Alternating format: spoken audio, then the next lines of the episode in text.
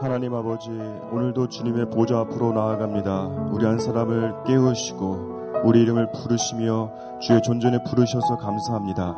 하나님 이 시간 우리의 눈과 마음과 모든 감각을 열어서 주님의 음성을 듣게 하여 주옵소서. 그 주님을 기대하며 예수 그리스도 이름으로 기도합니다. 아멘.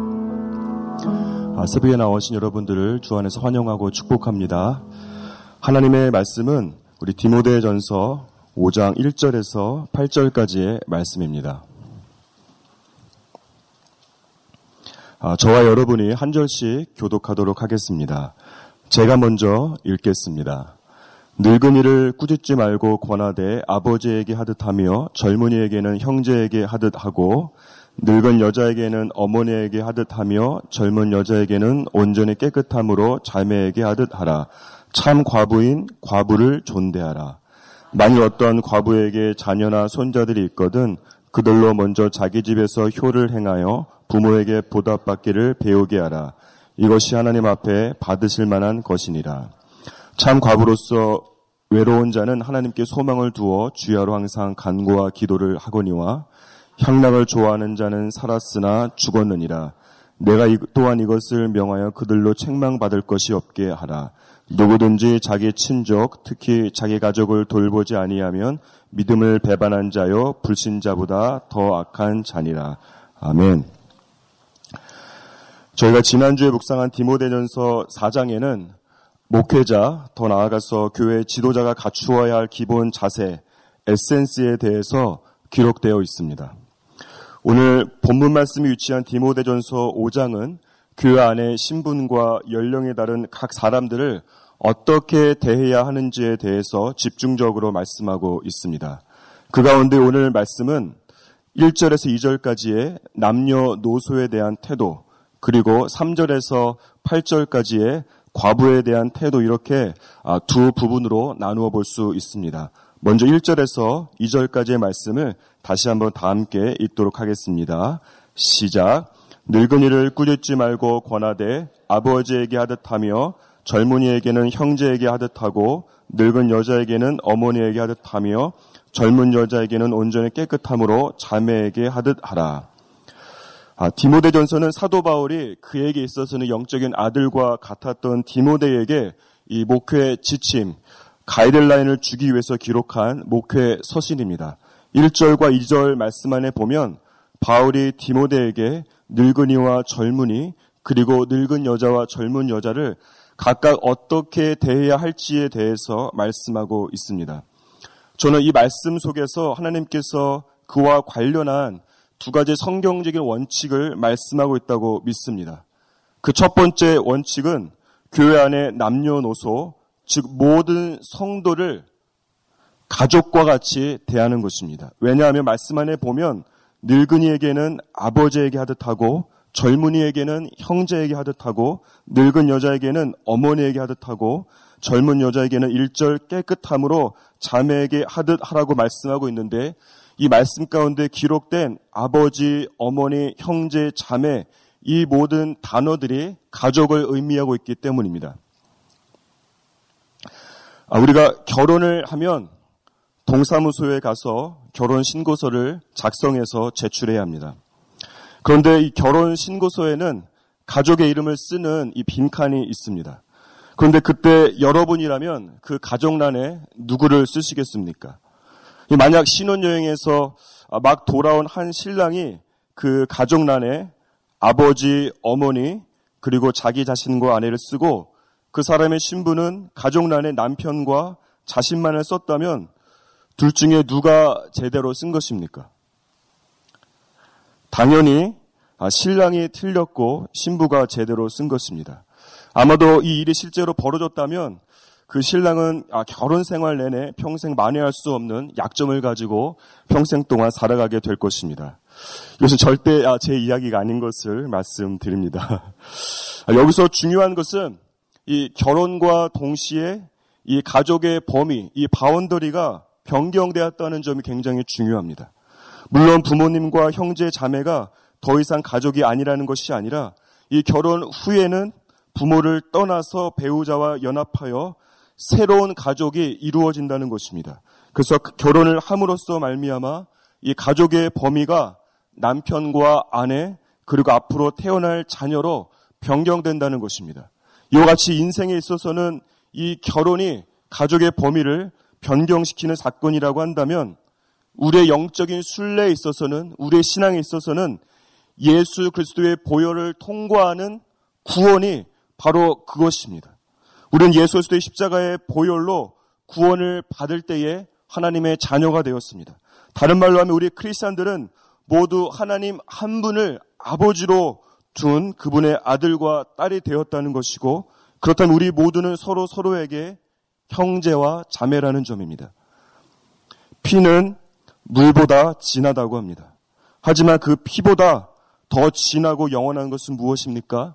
바로 예수 그리스도의 보혈입니다. 따라서 우리가 기존에 가지고 있었던 이 내 가족, 내 가족의 경계선을 반드시 깨뜨려야 합니다. 어떤 부모님들이 자녀들을 결혼시킬 때 보면 자신들의 가족이 되기에는 이 사위나 며느리가 될 사람이 스펙이나 가문이 좋지 못하거나 직업이 변변치 못하 다는 이런 나름대로의 이 가족 경계선을 높여서 일종의 진입 장벽을 세울 때가 있습니다. 그런데 우리 성도들의 마음 깊은 곳을 자세히 살펴보면 우리 크리스천들도 교회 안에서 그렇게 일종의 진입 장벽을 세워놓고 아, 성도라면 이렇게 해야 돼. 저 사람은 성도가 되어서 어떻게 저럴 수가 있나라는 식으로 판단하면서 서로 서로에게 가족이 될 것을 거절할 때가 있습니다. 이것은 영적인 의미에서 본다면 우리가 정말 시도하는 그 사람 속에 있는 피보다 진한 예수 그리스도의 보혈을 부인하는 것입니다. 영적인 인륜을 저버리는 것입니다. 따라서 우리 크리스천들은 예수 그리스도의 보혈 외에 어떠한 기준도 세우지 않고 주님의 몸 된 교회 안에 있는 모든 성도들을 오늘 말씀과 같이 가족과 같이 사랑하고 허물을 덮어주고 필요를 채워주고 이 딸을 바라보듯이 온전해, 온전한 깨끗함으로 이 젊은 자매들을 여자들을 대해야 하는 것입니다.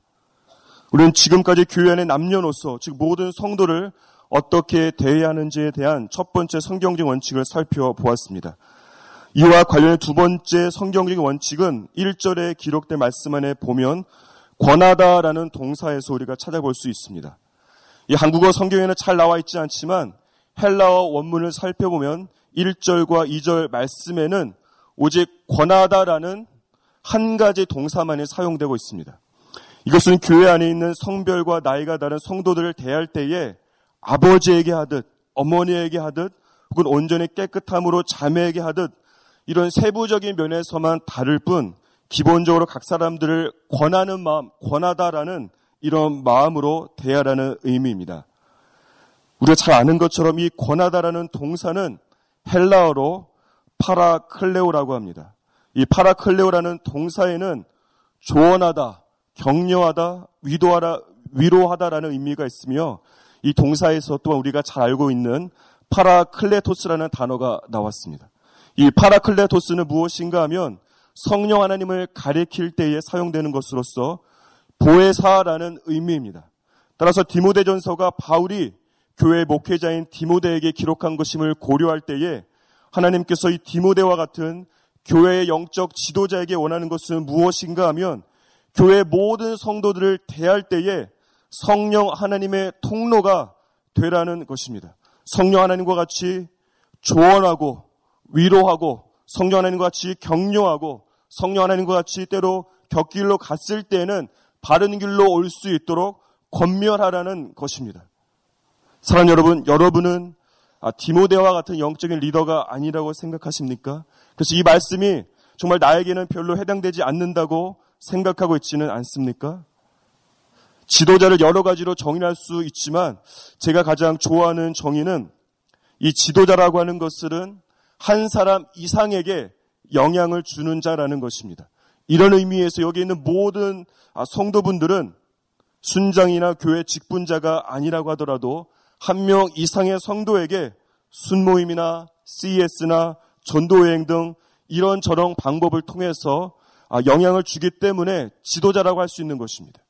그래서 우리 모두는 교회 안에 있는 모든 성도들에게 이 서로 서로에게 성령 하나님의 통로가 되어서 조언하고 격려하고 위로하고 권면하는 그런 성령 하나님의 온전한 통로가 되어야 되는 것입니다. 며칠 전에 온 사회를 정말 떠들썩하게 하고 눈살을 찌푸리게 했던 몇 가지 사건이 있었습니다. 그것은 수원의 어느 한 곳에서 이 길 가던 30대 여자가 자신을 기분 나쁘게 쳐다보았다는 이유로 이 70대 노인을 자신이 신고 있던 아, 하이힐로 때리고 그를 말리던 사람도 하이힐로 다리를 걷어찬 사건입니다. 그런가 하면 최근에는 이 불효 자식 방지법이라는 법안이 국회에서 아, 발의되고 논의되고 있습니다. 왜냐하면 자식들이 이 부모님을 부양하기로 약속하고 재산을 받았는데 그 후에는 정말 바로 그냥 얼굴을 바꾸어서 부모님과 연락을 그냥 끊어버리고 집으로 찾아오지 못하도록 전화번호와 현관 비밀번호를 바꾸면서 심지어는 이 폭행을 가하기 때문입니다. 물론 이 사건은 교회 안에서 일어난 사건은 아닙니다. 하지만 지금 매 순간 일어나는 사건과 사고 소식을 보면 교회 안과 교회 밖에 구분이 없어지고 때로는 교회 안에서 더 심각한 문제가 일어나서 세상을 놀래키기도 하고 오히려 놀림거리가 되기도 합니다. 우리가 이 1절 말씀에 기록된 꾸짖지 말고라는 단어는 이 헬라어 원문을 살펴보면 그 문자적인 의미를 자세히 알 수 있는데 그것은 공격하다라는 뜻을 가지고 있습니다. 따라서 1절에 늙은이를 꾸짖지 말고라는 말씀을 통해서 하나님께 우리 모두에게 주시는 음성은 무엇인가? 교회 안에 연로하신 이 분들을 공격하듯 혹은 물리적으로 물리적인 힘으로 공격하지 말고 우리가 보았던 것처럼 피보다 진한 예수 그리스도의 보혈로 맺어진 가족과 같이 대하고 성령 하나님의 도움을 줌으로써 교회 안에서 지금 사회에서 일어나고 있는 그런 일들이 일어나지 않도록 늘 경계하라는 것입니다. 그러한 일이 우리 교회 안에 우리들 안에 있기를 축복하고 기도합니다. 다음으로 교회 안에 있는 성도들 가운데 특별히 과부에 대한 말씀을 살펴보도록 하겠습니다. 3절에서 6절까지의 말씀입니다. 저희가 한 목소리로 다 함께 읽도록 하겠습니다. 시작. 참 과부인 과부를 존대하라. 만일 어떤 과부에게 자녀나 손자들이 있거든 그들로 먼저 자기 집에서 효를 행하여 부모에게 보답하기를 배우게 하라. 이것이 하나님 앞에 받으실 만한 것이니라. 참 과부로서 외로운 자는 하나님께 소망을 두어 주야로 항상 간구와 기도를 하거니와 향락을 좋아하는 자는 살았으나 죽었느니라. 이 교회 안에 남녀노소 각 연령층이 있는 것처럼 여러 가지 상황에 처한 수많은 성도들이 있습니다. 근데 오늘 말씀 안에 보면 하나님께서 특별히 이 과부에 대해서 집중하면서 말씀하고 있습니다.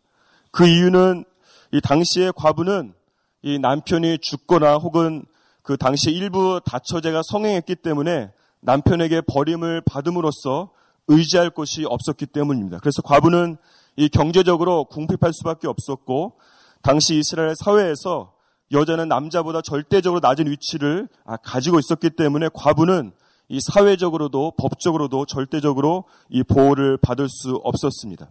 심지어 4절 말씀과 8절 말씀을 본다면 이 디모데가 목회를 하고 있었던 에베소 교회에서는 이 과부가 자신의 자녀나 손자들과 같은 가족들에게까지 돌봄을 받지 못하고 있었다고 하는 것을 우리가 알고 있습니다.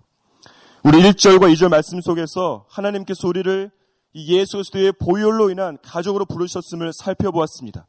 왜 우리가 이렇게 하나님 안에서 한 가족이 되었다라고 한다면 어떻게 서로를 바라보아야 합니까? 우리는 기도할 때에 그냥 우리 자신을 위해서 성령님께 민감하게 해달라고 간구하거나 혹은 그냥 나의 인생, 이 자신의 인생을 향한 하나님의 뜻을 알기를 원할 때가 너무나 많이 있습니다. 이렇게 우리의 간구와 기도와 소원은 너무나 많은 순간 이 내 자신에게만, 자기 자신에게만 집중되어 있습니다. 쉬운 말로 하자면 지금 내 코가 석자이기 때문에 내 주위에 있는 다른 성도들, 영적인 가족을 돌아볼 마음의 여유가 없고 그렇게 할 필요성도 전혀 느끼지 못하는 것입니다. 그 우리가 내놓는 기도 제목만 보더라도 이 우리가 생각하는 가족의 범위가 하나님께서 말씀하시는 가족의 범위와는 얼마나 큰 차이가 있는지를 우리가 쉽게 알 수 있는 것입니다. 하메 하메족이라는 단어를 들어본 적이 있으십니까? 이것은 2010년 초반에 만들어진 부동산 신조어입니다. 이 하늘 높은 줄 모르고 치솟는 전세값 때문에 이 돈이 없는 사람들이 그냥 거주 비용을 함께 나누어서 내고 가족이 아닌 낯선 사람들과 그냥 집이라는 공간만을 같이 사용하는 사람들이 바로 이 하메족입니다. 다른 말로 하면은 이 house mate 족의 첫 번째 글자를 따서 만든 것이 하메족입니다. 여러분 이 사람들은 그냥 한 지붕 아래서 살아가지만 단순히 집이라는 장소만 공유합니다. 집이라는 거주 공간의 필요만을 위해서 함께 살아가기 때문에 그냥 집 안에서 만나면 서로 그냥 무시해버립니다. 혹은 그냥 인사 정도만 할 뿐 서로에게 전혀 관심이 전혀 없습니다. 관심을 가질 필요도 없습니다. 우리가 속한 순과 공동체와 우리 안에 있는 교회가 이런 모습은 아닌지 반드시 고민해 보아야 합니다. 우리가 서로에게 이런 종교적인 함해적은 아닌지 반드시 체크해야 합니다. 우리 각자가 씨름하고 있는 인생의 문제를 해결하기 위한 그런 개인적인 필요 때문에 교회에 나올 뿐, 이런 장소만 공유할 뿐, 서로에게 그냥 무관심할 수 있습니다. 그냥 교회에서 만나면 서로 반갑게 인사도 하고 안부나 아, 기도 제목도 물어보지만 돌아서면 그만입니다. 그런 모습이 우리에게 있지는 않은지 생각해 보아야 합니다. 하나님은 우리를 이 교회라는 건물, 이 건물만을 공유하고 우리의 개인적인 필요를 해결하기 위한 이런 하우스로 우리를 부른 것이 절대로 아닙니다. 하우스에는 개인적인 필요만 존재할 뿐 서로를 향한 관심과 사랑이 없기 때문인 것이. 여러분, 교회를 이 하우스로 생각하는 사람들은 자신의 필요가 좌절되면 언제든지 그 건물을 그냥 떠나버립니다. 제자들이 예수님을 배신하고 떠나갔듯 말입니다. 하지만 하나님은 우리를 한 분 하나님을 아버지로 둔 이런 패밀리라는 주님의 몸 된 교회 공동체로 부르셨다고 하는 것을 믿으시기 바랍니다. 여러분이 패밀리에는 사랑이 있습니다. 사랑이 필요를 이깁니다. 사랑이 필요를 초월합니다. 우리 중 어느 누가 자기 마음에 아, 안 든다고 자신의 가족을 버리겠습니까? 하나님은 우리를 예수님의 살과 피를 나눈 형제와 자매로서 절대로 버릴 수 없는 예수님의 가족으로서 사랑의 공동체인 주님의 몸된 교회로 부르셨습니다. 한국어를 살펴보면 이런 말들이 많이 있습니다. 우리 교회, 우리 아버지, 심지어는 이 우리 아내라고 표현할 만큼 아, 공동체성이 우리나라 언어 안에 깊숙이 자리 잡고 있습니다. 이런 우리라는 공동체성을 오늘 말씀에 비추어 볼 때에는 영적인 가족이라고 표현할 수 있습니다. 그런 예수 그리스도의 보일로 인한 영적인 가족이라는 공동체성이 우리의 영성이 되어야 합니다. 우리의 삶과 생각이 되어서 무엇보다 우리 주님의 몸된 교회 안에 반드시 들어와서 뿌리를 내려야만 합니다. 그럴 때에 그냥 나, 나의 가족, 자신에게만 집중된 우리의 시선과 관심이 교회 안에 있는 다른 영적인 가족에게로 향하게 되고 더 나아가서 교회 안에 있는 이런 과부와 같은 가족의 아픔을 단순히 그냥 말로 위로하는 차원을 넘어서서 실제적인 필요를 채울 수 있게 되는 것입니다. 야고보서 1장 27절에 보면 하나님 앞에 참된 경건은 다른 말로 하면 하나님께서 기뻐하시는 영성이라고 하는 것은 기름 부으심은 고아와 과부를 돌보는 것이라고 말씀하고 있습니다. 영성이 무엇입니까? 참된 영성은 삶입니다. 그 삶은 교회 안에 이런 과부와 같이 어려움을 겪는 자들의 필요를 경제적으로 그리고 실제적으로 채워주는 것입니다. 그런데 우리가 이런 지체들의 필요를 채워줄 때에 아, 주의해야 할 점이 한 가지 반드시 있습니다. 제가 대학교 시절에 함께 공부하던 친구 가운데에 이 결혼을 앞둔 아, 한 형제가 있었습니다. 그 형제와 이야기를 나누던 중에 그 결혼 준비에 많은 아, 재정이 든다는 것과 가지고 있는 돈이 넉넉하지 않다는 사실을 알게 되었습니다. 그러던 중에 어느 날 아, 주님 앞에 묵상을 하고 있는데 하나님께서 제 안에 그 형제의 필요를 채워줄 것에 대해서 말씀하셨습니다. 그래서 어떻게 그 형제를 섬기면 좋을지 하나님 앞에 물어보고 기다릴 때에 아, 정말 제가 당시에 갖고 있었던 지갑 안에 정말로 소중하게 제가 아, 간직하고 있었던 아, 구도표가 생각났습니다. 정말 부인하고 싶었지만 아, 구도표가 생각났습니다. 그래서 그 형제 모르게 그 형제가 아, 공부하고 있던 책상으로 가서 그 책 사이에 제가 정말 아끼는 이 구두표를 세 장이나 그냥 끼워두고 다시 제 자리로 돌아갔습니다. 그 다음날 이 저는 그 형제가 그 하나님께서 자신의 필요를 채우셨다는 정말로 기쁘고 은혜롭고 이런 기적을 간증할 것을 기대하면서 아, 그 형제와 이야기를 하고 있었습니다. 그런데 그 형제 입에서 정말로 뜻밖의 말이 나왔습니다. 정말 이 아무짝에도 쓸데없는 싸구려 구두표를 누군가 놓고 갔다는 것입니다. 저는 그 순간 너무 이 놀라고 정말 당황스러웠습니다. 심지어는 제 마음이 너무 상하고 분하기까지 했습니다. 그래서 그 순간 하나님께서 제 안에 또 말씀하셨습니다. 너의 마음이 그렇게 상하고 화난 이유는 너의 것, 너가 가지고 있는 것을 준 것이라고 생각하기 때문이야 라고 말씀하고 있는 것이에요. 내가, 내가 너에게 준 것을 그 사람에게 홀려보내는 통로로 생각했다라고 한다면 그렇게 마음이 상하지 않을 거야 라는 마음을 주셨습니다. 사랑하는 여러분, 공동체 안에 이런 사람의 필요를 민감하게 살펴보시기 바랍니다. 그리고 어려움에 있는 지체를 도와줄 때에는 나의 것을 주는 게 아니라 하나님께서 나에게 주신 것을 이 하나님의 것을 그 사람에 흘려보내는 것이라는 마음으로 필요를 채워주는 것이 굉장히 중요합니다.